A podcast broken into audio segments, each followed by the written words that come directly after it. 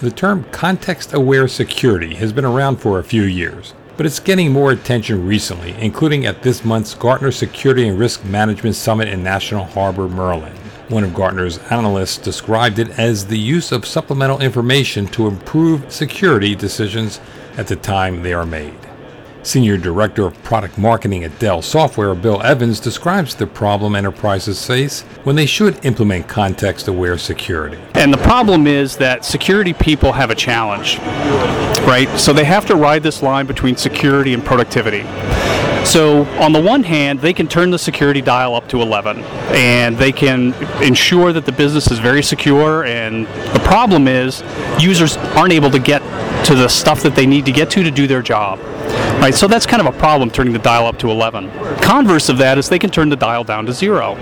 So this eliminates the barriers to access to information, but what it does is it gives the bad guys much simpler access to stuff. Right, so that's not good either. So the challenge with the security guy is he has to keep the dial somewhere between five, six, seven, something in that range. Context aware security solves that problem by giving the security guy more dials. So he can turn up security when he needs to for this, turn down security for that. Many organizations rely on a variety of software and services to secure IT, siloed solutions, so to speak. Evans says context aware security integrates information from these incongruous offerings. Context aware security can take information about access policies from an access management solution. It can take location, time of day, type of access from, say, a firewall. And it, it collects all these things together, and the administrator can set a policy and determine a risk score, and the user's access can then change based on the context of their access. So, how does that work in this example? So, let's say I'm trying to access our HR system or our payroll system um, from our office in Columbus, Ohio, between Monday and Friday, and eight between 8 and 5 a.m. Well, that's pretty typical, and the system may determine that that is that's safe, and I am who I say I am, and based on my access to or my login to Active Directory, it give me access, direct access to that system. However, I'm traveling this week, so if I try and do that same thing from my hotel in Washington D.C. Sunday night at 8 p.m., the system may say, "Hey, this doesn't seem right."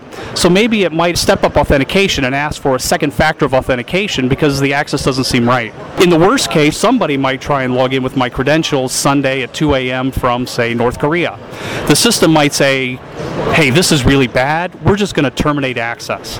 And that's all done automatically, which is great for the administrators, and it's also not cumbersome to the end users because most times I'm logging in from the office, so my user ID and password works.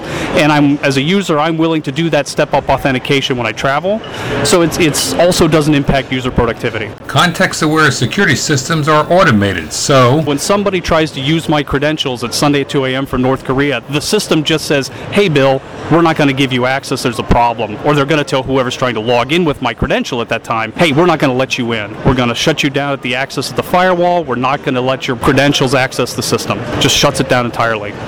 So what happens when you legitimately or decide you're going to work on a Sunday afternoon and try to log in? Can you log in from Columbus? On a Sunday afternoon from Columbus. So, you know, the way we would encourage our customers to deploy this type of solution, or any customer to deploy this type of solution, is Sunday from Columbus, Ohio, from my home.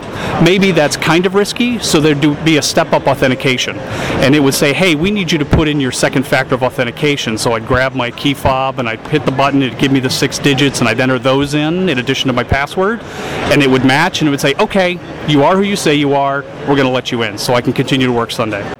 If a situation, such as access, is attempted from North Korea or another location where the employee isn't expected to be, a good context aware uh, security system would then alert the administrators and say this happened and they could take actions right? And that would be a policy decision at the customer. They might want to call my cell phone and say hey did you are you really in north korea at 2 a.m on a sunday?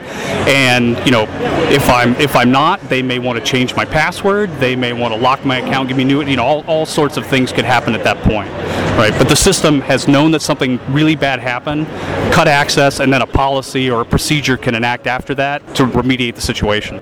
That's Bill Evans of Dell Security. Thanks for listening.